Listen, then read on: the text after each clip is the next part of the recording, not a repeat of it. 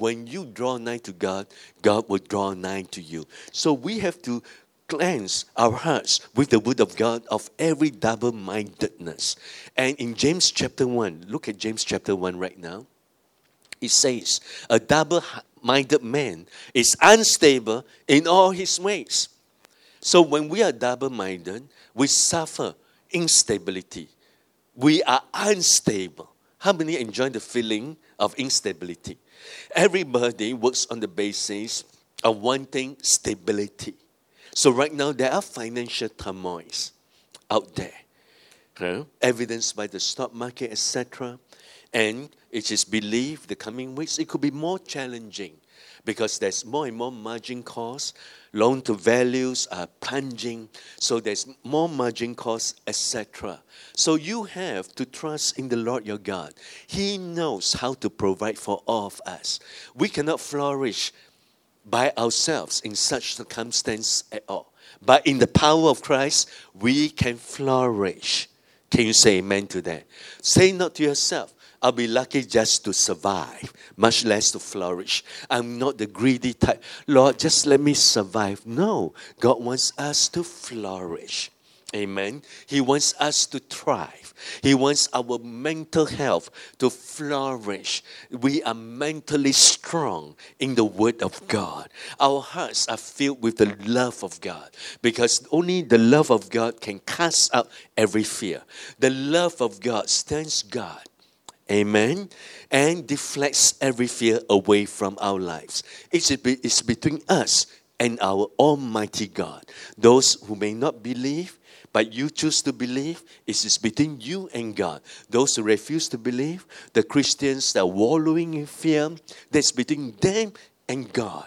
But do you know what? Fear always creates a platform for the enemy to come in to kill, steal, and to destroy. And if you were to look at the areas of your life that can be most challenged, and in the core of it, there is a fear lurking somewhere.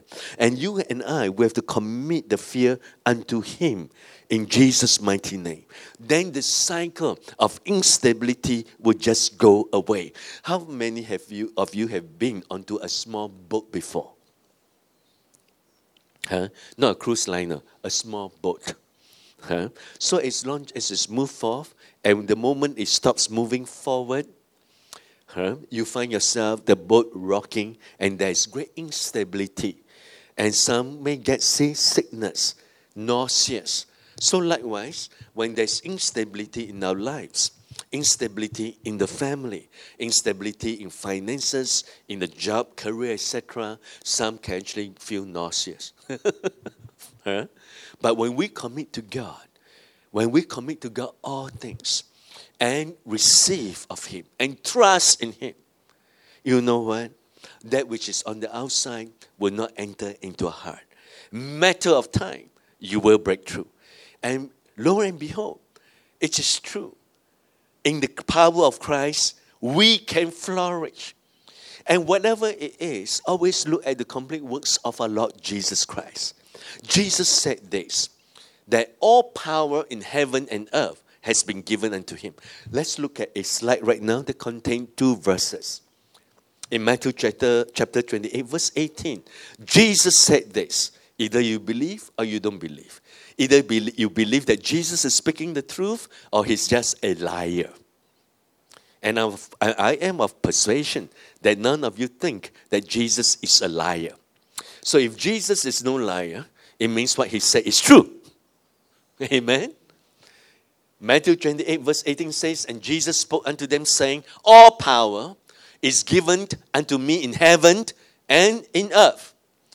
And then in Luke chapter 10, verse 19, Jesus said, Behold, I give unto you power to tread on serpents and scorpions, and over all the power of the enemy, and nothing shall by any means hurt you.